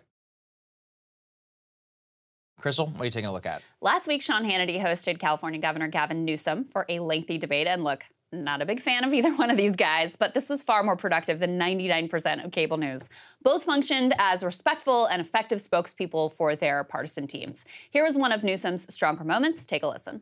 On honest way to be the fourth largest economy in the world. What are you arguing for? Mississippi's economic policy? Is that I mean literally that's if what you're, you're asking for. me? If I wanted the great Sam if I wanted Brownback's the Kansas policy, I mean it was a debacle. No economic is, growth. Seventy-one percent of the GDP in America are in blue counties. I would 71 1% of the GDP well, it's, it's in America our are blue counties. Progressive policies. Okay, that are paying high taxes and 71% of the country's wealth. Seven of the top 10 dependent states Let's say you're right. States. Let's say you. No, been, we're subsidizing your states, Sean. Not sub- because of your policies. I'm in New York. You're not subsidizing anything for me. But your philosophy. I'm getting the hell your out of New York, though. I, Mississippi, Alabama. I'm all for it over over New York or California. Right. Yeah. I, mean, I love Mississippi. But what you're the saying, governor leaves I'm, me wanting. I'm sure. Look, this is not personal. Well done there from the governor. But the context for why Newsom is doing this interview and everything he can to grab the spotlight is actually extremely dark. You might have noticed the California governor has been going out of his way to assert himself on the national stage. In particular, he's made a point of fomenting a big national rivalry with Florida governor and 2024 contender Ron DeSantis. In the run up to the midterms, Newsom spent some of his campaign war chest running ads in red states. He targeted Florida in particular, where he went after DeSantis laws on abortion, on voting rights, and on book banning. In recent weeks, Newsom and DeSantis have returned to this feud after DeSantis pulled one of his stunts, flying migrants to Sacramento, California. In response, Newsom threatened his rival with kidnapping charges and called him a quote, small, pathetic man. Pretty clear what's going on here with all the positioning and media seeking. Newsom is trying to create a national fight between a man and Ron DeSantis trying to be the future of the Republican Party and himself, a man who clearly desires to be the future of the Democratic Party. It is the proxy fight that Newsom is allowed to wage as he reviews the actuarial tables and watches Biden decline. Basically, Newsom is circling Biden like a vulture, ready to swoop in the moment that there is an opportunity. He's trying to grab the lead in the shadow primary of candidates, ready to pounce if Biden dies or is otherwise incapacitated. Like I said, it's really dark. Hannity is clearly aware of this subtext, so in his debate, the Fox News host pressed Newsom on his own presidential ambitions. Here's how that exchange went. I don't think Joe Biden is mentally, physically capable of being the president of the United States. Hang on. I suspect if I took your phone and I took a look at it, not that I believe in privacy, I would never do that. um, I would bet on a daily basis that there are people urging you to run for president and primary him. Am I wrong in my assumption? Well, my phone's been lighting up how well he did with the UK Prime Minister. My phone lit up and how he That's not my. That's a nice duck. McCarthy on the debt Does your ceiling. phone light up? My phone lights up with Republican friends saying, you know what? Despite all of the rhetoric, these bipartisan bills he keeps passing on infrastructure and the CHIPS and Science Act, the bipartisan work he did on gun legislation reform and around the debt ceiling, uh, make me feel maybe he's done a little bit better job than some. But some that are wasn't my question. Are, does your phone light up with Gavin? You need to get in this primary. He's not able to run. He's not up to the job. Look, uh, there's everybody has their quiet chatter, uh, and everybody's out there rooting for America. Uh, I'm rooting for our president. I have great confidence in his I don't want leadership. him. Newsom is a slick one, and he seems to know it, insisting his phone is lighting up with praise and admiration for the president. Okay, sure, dude. We can all see the game that you're playing. Play acting unfailing loyalty to dear leader while privately licking your chops and praying for the Grim Reaper. It is quite something to behold, this level of brazenly Machiavellian posturing. And it's as cynical as it is ultimately cowardly. I personally cannot stand this type of slimy game playing politician. If you think Biden is too old to do the job, come out and say it. If you think you'd be a better president, which clearly you do, tell us why. Get specific. Actually get in the arena rather than pretending that you're the loyal soldier while you scheme and plot behind the scenes. Now, we've made a lot of fun here of Ron DeSantis, Nikki Haley, and all the rest for being too afraid to really go after Trump, bending the knee to him on his indictments and completely indefensible conduct, kicking forwards, not sideways, or whatever Nikki Haley is doing. But hey, at least they got the stones to actually run in the primary against Trump. Newsom is too afraid of risking his good standing with the establishment powers that be to actually do what he desperately, clearly wants to do and actually jump in the race. DeSantis started selling shirts mocking Newsom that read, Stop pussyfooting around, and you gotta say, the man has a point. It's gotta be killing Newsom and Pete and Gretchen Whitmer and a whole bunch of other ladder climbing Democratic politicians. They can smell the blood in the water. Biden's terrible approval numbers, his feeble public persona, the overwhelming majority of Democratic voters crying out for alternatives. They seek the weakness in his polling, even against two contenders that they all consider to be unserious gadflies. They see the historic blunder Biden made by trying to put South Carolina first and in the process pissing off Iowa and New Hampshire and all but guaranteeing two early state losses. But Newsom and all the rest, they cannot escape the prison that is entirely of their own making. These are people who built brands and careers by playing for the establishment team and winning plaudits from the corporate media. Democratic Party elites and their media allies have fully com- committed themselves to a democracy free coronation this year. The minute you dissent from that core commitment to a Biden anointment, you will be as dead to them as Marianne Williamson and RFK Jr. So the best that these people can do is to thrust themselves into the limelight and secretly harbor their morbid fantasies about the commander in chief. Frankly, it's pretty gross. And for all his silver tongue skill, Newsom may find that ultimately voters are instinctively repulsed by his serpentine maneuvering, his intense lust for the crown, ironically serving as the biggest impediment to the title that he really seeks. Newsom might think he's being quite clever here, but his plotting is naked for everyone to see. And uh, I enjoy the exchange with Newsom and. And if you want to hear my reaction to Krystal's monologue, become a premium subscriber today at breakingpoints.com. All right, Saagar, what are you looking at? Well, uh, something bewildering about our culture war today is how much of it is a mix of old and new. When I was growing up in the 90s, it was actually pretty simple. It was gay marriage, guns, and abortion. Now, obviously, the Supreme Court ended the gay marriage debate in 2015, but guns and abortion are still with us. The crazy thing, though, in 2023 is that the issues of guns and abortion, they didn't go away, but we still have had new entrants to the discourse, mostly transgenderism, racial identity politics, authoritarian political correctness. The political valence of each of these topics is actually fascinating. Many liberals rightly point out that they mostly won the original cultural wars of the 70s through the 90s. As evidenced by our most recent midterm elections, the vast majority of Americans are pro choice. The majority of Americans, including Republicans, have no issue with gay marriage. The public has basically remained the same, if not slightly more liberal, in favor of gun control. On the new fights, though, it's a very different question, and it highlights what I have long identified as the new culture war, a new strain of conservatism I believe is untapped, largely unrepresented in the Republican elected base. I laid it out a few years back on the Joe Rogan podcast, borrowing Matthew Walther's term, barstool conservatism. It's a very simple concept. A new strain of people who call themselves or feel right wing, are fairly liberal on gay marriage and abortion, but are resolutely opposed to transgenderism, to racial identity politics, and are pretty libertarian whenever it does come to guns. The new strain of conservative is largely secular and is probably best described as socially libertarian combined with a deep hostility to liberal political correctness. The name Barstool Conservative is derived from Dave Portnoy, the founder of Barstool, but it represents just a male audience largely that gravitates towards his content and those like him in our political zeitgeist. I'm laying this all out because it's important to the chart I'm about to show you. How do you interpret it? New data released by Gallup shocked a lot of liberals. It shows in 2023, Americans find themselves more socially conservative than ever before. 38% of Americans, for the first time in years, say they are, quote, very conservative or conservative on social issues. 5% more than in 2022, 8% more than 2021. Meanwhile, a corresponding drop in socially liberal has occurred. Those who identify as very liberal or even liberal on social issues has dropped in 2021 from 34% to 29%. The important thing to understand here is that it's not Republicans getting more socially conservative. It is actually an overall swing amongst every single political and demographic subgroup, from men to women to every racial identity. Those that have gotten the most conservative, however, are very interesting. It's older millennials and Gen X, those who are aged between 30 and 64, who identify as socially conservative now by double digit margins more than they previously did.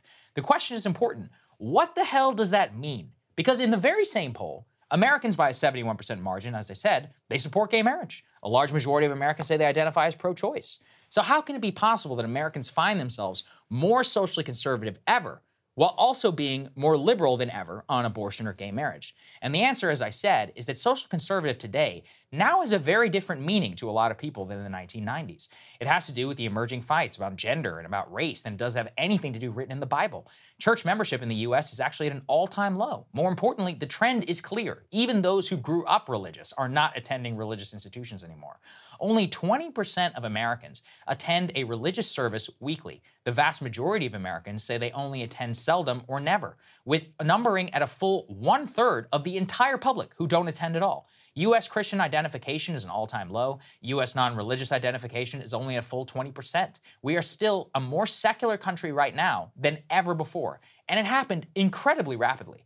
My biggest problem with our current culture war is how captured that I find most organizations and institutions who are actually engaged deeply in it by the people whose actually beliefs are deeply unpopular. For example, if you're like me, if transgender ideology for targeted towards children drives you crazy, how often do you find yourself agreeing with someone who is talking about it only to then discover that in reality they're a religious zealot who you completely disagree with on almost all other fundamental issues? Or maybe you're sympathetic to adult trans rights. You think the discussion around the issue is a moral panic. And then you find someone engaged in the fight who insists it is moral and righteous for a naked drag performer to shake their genitals in a child's face.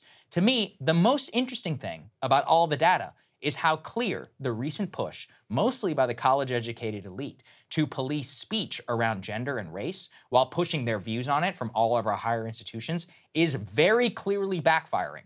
Americans on old culture war issues are more liberal than ever, but their embrace of the socially conservative label shows that they find our current moment far too liberal for their liking. So, what to do with this data? For me, it's actually a roadmap to settlement and a very happy medium. Whichever side wants to emphasize individual liberty for adults will win. That is why Democrats win the abortion message. Secular Americans, in particular, are repulsed at having their behavior policed largely by a religious ideology that they don't agree with. It is also why cultural leftists are increasingly losing the broader public. The new culture war relies mostly on authoritarian control of speech, whether it be around race or gender, and it relies on that control and propaganda from the commanding heights of cultural power. The more people silently will get fed up, if someone does not give soon, we are going to be truly doomed, though, because we will have a seesaw of power. Republicans could win on temporarily on a popular issue, but then they'll enact unpopular legislation. And then the Democrats will do the exact same thing. And the longer that that goes on, the more split that we all become. And maybe it's actually designed that way from the very beginning. So, anyway, I'm curious what you think of the data. And if you want to hear my reaction to Saagar's monologue, become a premium subscriber today at breakingpoints.com. Joining us now is Ryan Clancy. He is the chief strategist of the No Labels Group. Ryan, it's great to see you. Thanks for joining us. Thanks for having me. All right, Ryan. So why don't we uh, just get to the specifics here? What are your group's plans for the 2024 election? Lots of consternation around it. So get specific with us. Indeed. Yeah. So we've been working for over a year to get ballot access in states across the country to create the opening to nominate a unity ticket potentially next year. There's a lot of concern from the Democratic side that your group, if you run a third party candidate, could serve as a spoiler. The idea being here that Donald Trump supporters are largely locked in, that it's the Biden, pro Biden, anti Trump coalition that could potentially be split by your effort. Now, your Democratic co chair, Dr. Ben Chavis, recently addressed this. He said, No labels is not and will not be a spoiler in favor of Donald Trump going on to say if we find the polls are changed and Joe Biden is way, way out ahead, then no labels will stand down. So, can you explain that? Because that was a little confusing to me because it seems to me like the spoiler potential would be greater if the polls are closer versus if the polls are far apart. Sure. So, from the beginning, there's been two bars that we have to clear to nominate a ticket. One is the two major party nominees need to be considered bad enough in the view of the public and a potential alternative ticket needs to be considered good enough that it could win outright in the electoral college. Obviously, if Biden were uh, holding a big lead, that would probably close off the path for an independent ticket. And this is where a lot of what we've done has been so mischaracterized. You see comparisons to Jill Stein or Nader or something like that. We will never nominate a ticket like that. Nobody wants to fuel a protest candidacy. Hmm. So if it's not a protest candidacy, let's go and put this up there on the screen, guys, please. New York Times tear sheet. Um, the alarm by Democrats uh, that we have seen Joe Manchin um, being held up as a potential at the top of the list here for a ticket. Why do you see this as, as you called it, a unity ticket?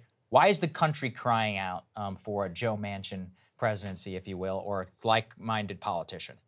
Sure. I mean, I don't know that they're uh, crying out for Manchin or anybody else. What I know they're crying out for, and the, which you both know they're crying out for, is something different than what they're almost certainly going to get. So you've all seen the polls. Mm-hmm. Two thirds or more of people do not want a rematch of the 2020 election, and yet our system has absolutely no way to adjust to that. So we're, we're in this position now where the major forces in both parties are basically saying to two thirds of the country, tough luck you're gonna you're gonna have this election, even if you don't like it. In the and in the end, we don't even care if you like our candidate as long as you hate the candidate on the other side more we know you'll come home to us and we just feel like the country can do a lot better than that hmm. sure i mean we certainly do agree, agree with that however the specifics really matter because sure. a lot of the people that are frustrated with Joe Biden, for example, they are more of the Cornel West or Marianne Williamson or Jill Stein view where they're disappointed that Biden hasn't done more on climate. They're disappointed that Biden has broken his promises with regard to the PRO Act or with regard to the minimum wage.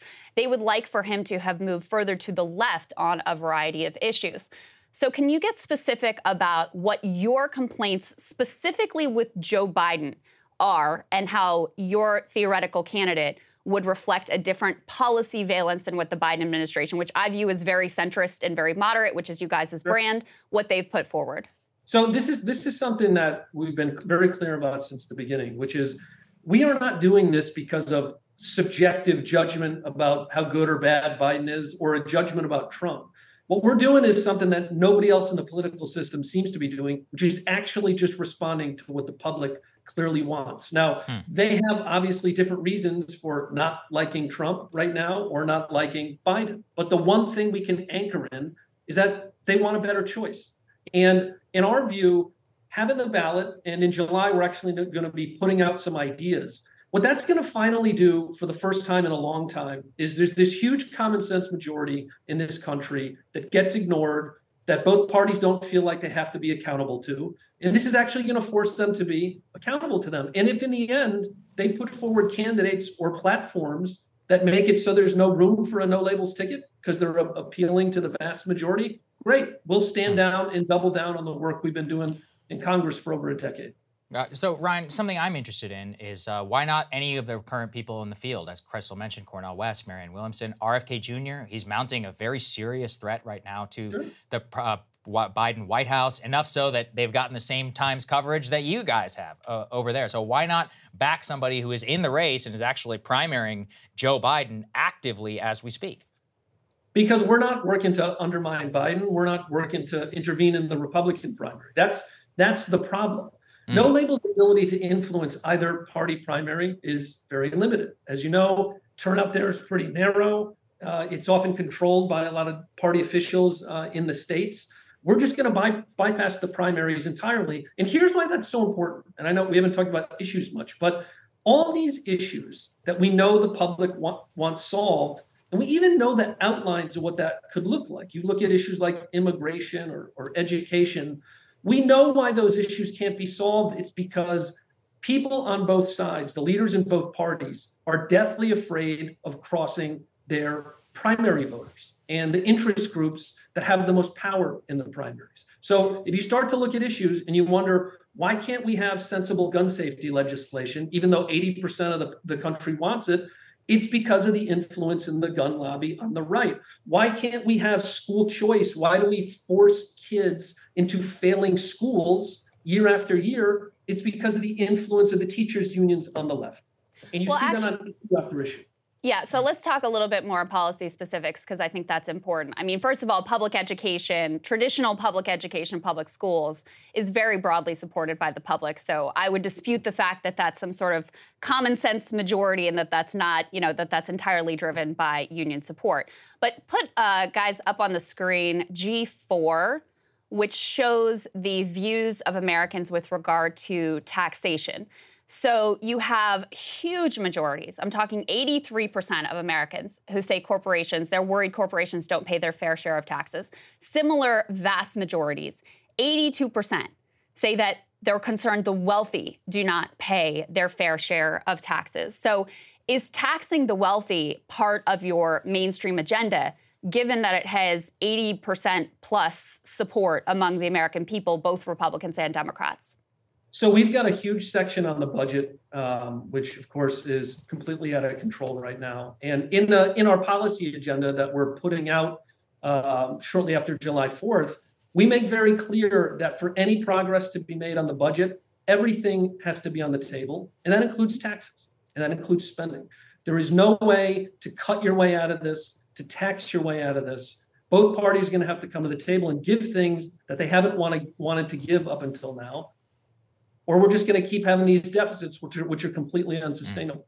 So your party would commit to increasing taxes on the wealthy because there have been other instances where No Labels has, you know, teamed up with Kyrsten Sinema to make sure, for example, the carried interest loophole doesn't um, get closed, to make sure that pharmaceutical companies don't have to negotiate with the federal government in terms of prescription drug prices. So do you all commit to the idea, based on this common sense majority of 83%, that the wealthy should pay more in taxes?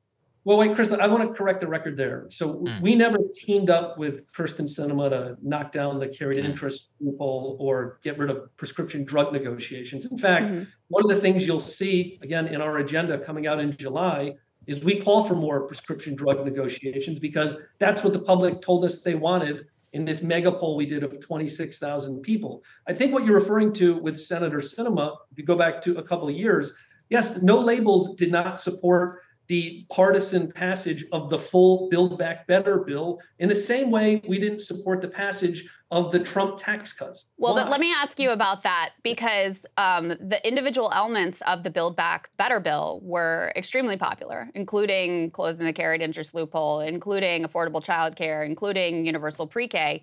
Each of these things was supported by an overwhelming majority of Americans. So it very much seemed like there was a common sense majority in favor of each of those elements. So then why would you oppose that? Uh, well, there's two things. First of all, it's very easy to pull individual ideas in isolation. So if you ask people, do you want universal child care? Sure, sounds good. Do you want prescription drug pricing? Sure, sounds good. Do you want climate subsidy? Sure, sounds good. The problem is, if you look at those things in their totality and what that would cost, then you can also ask the public, how do you feel about our fiscal situation? Do you think mm. Washington needs to be doing less uh, spending? Do you think they need to be bringing our budget under control? And they'll tell you, yes, that's a huge mm. priority for them. So it's it's not something you can sort of look at in isolation. Yeah, they like some of these ideas, but when you pulled it all together, what you saw is a five trillion dollar package that was going to be passed with one party support, and it's the same reason, as I said, we didn't support the Trump tax cuts because when you do huge policy like that, it doesn't last until hmm. two, four years later, the other party comes in, they try to undo it. Yeah, so it's more it's a political case. I understand that you're making here. So why do you think that the your third party candidacy would be able to solve that? Like let's say even if you do win the presidency, sure. you're still going to have a, a partisan Congress of which that you de- best described. As in why is this run kind of the band-aid that you think it is to the major structural problems that you're laying out? Because it all comes back to who do politicians think they're accountable to? And the problem is, is whether you're talking about the president, whether you're talking about House or Senate leaders, they only really care about what their primary voters think. That's all they worry about. The narrow slice of voters who are going to put them over the top in their elections, and then they get to the general and they don't really have to worry about uh, that anymore. So here's how that manifests on an issue like immigration. You look at our polling, 80% of people would get behind a compromise that one, made significant investments in border security, but two, provided a path to citizenship for the dreamers. Why can't we have that? Well, here's why. Because if you're on, in the Democratic Party today and you're for any kind of border security, you get accused by your base of wanting to put kids in cages. And if you're a Republican who's for anything other than deporting everybody, then well, you're for amnesty. And that's why we can never get anything done on these issues. But Ryan, let me ask let me ask you though, because AOC is not president, and Ilhan Omar and Bernie Sanders, they're not president. Joe Biden is president. And he has maintained actually a lot of the Trump immigration policies. And by the way, Democrats have put forward legislation which does basically what you suggest pathway to citizenship, increased dollars for border security. So I'm just confused, frankly, why Joe Biden isn't your guy. Look, he's not my guy. I'm ideologically to the left of him. I think he's failed on any number of promises to the working class.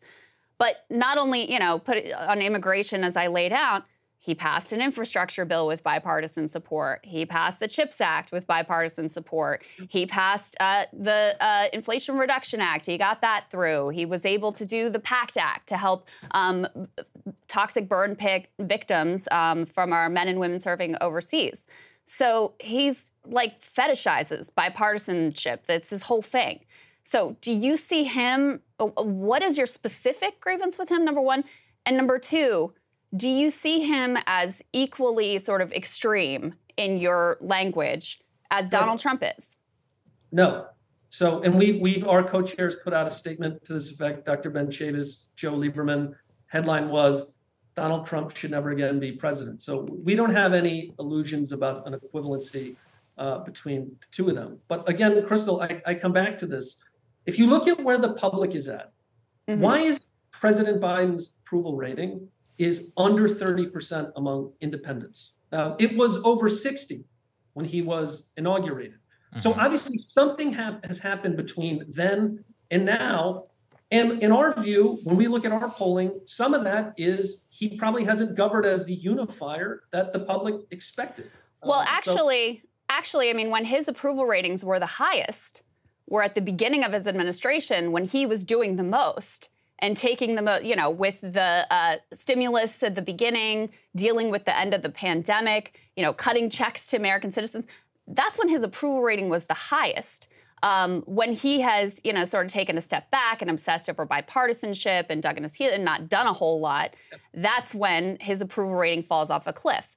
So the idea that the move is to the center, that there needs to be more like the bipartisan infrastructure deal type of stuff, well, they already did that. It clearly didn't give Biden much of a bump in the, in the polls. So I would just dispute. I think we have a very large difference of opinion about the frustrations that the American people have with Joe Biden in particular. But the other piece you know, you've talked a lot about, you know, the, the, American people and what they support and what they're looking for and who politicians are responsive to.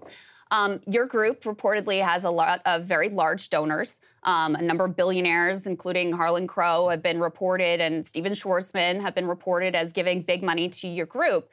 But you all won't disclose your donors so that people know what interests you might have at stake and what they might be signing up for um, if they do affiliate with your group. So, uh, will you commit to revealing your donors so that the American people can have transparency around what this third party effort is about and who it is backed by?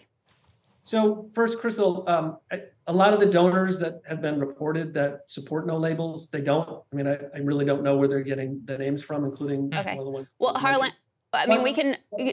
Can you just confirm or deny, you know, the two of them so that we can have some more information? Because again, this is all based on what people are able to report out, rather than it would clear up the record if you just made all the donors public.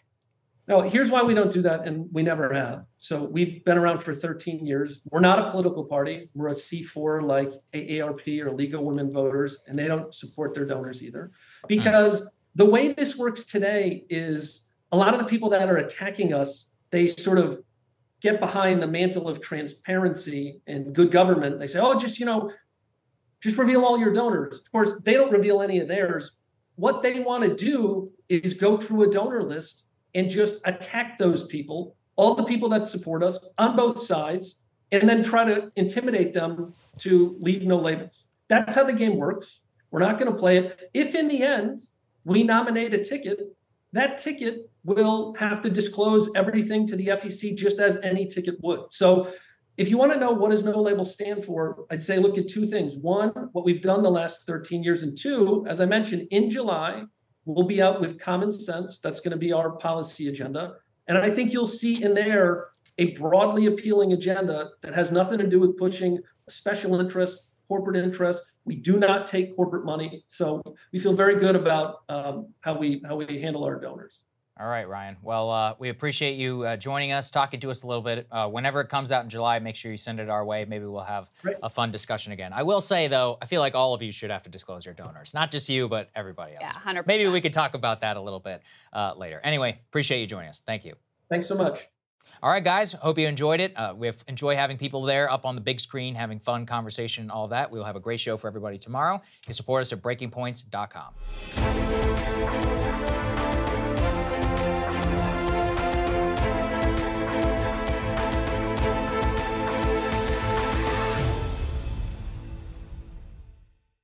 something that makes me crazy is when people say, well, I had this career before, but it was a waste. And that's where the perspective shift comes that it's not a waste, that everything you've done has built you to where you are now.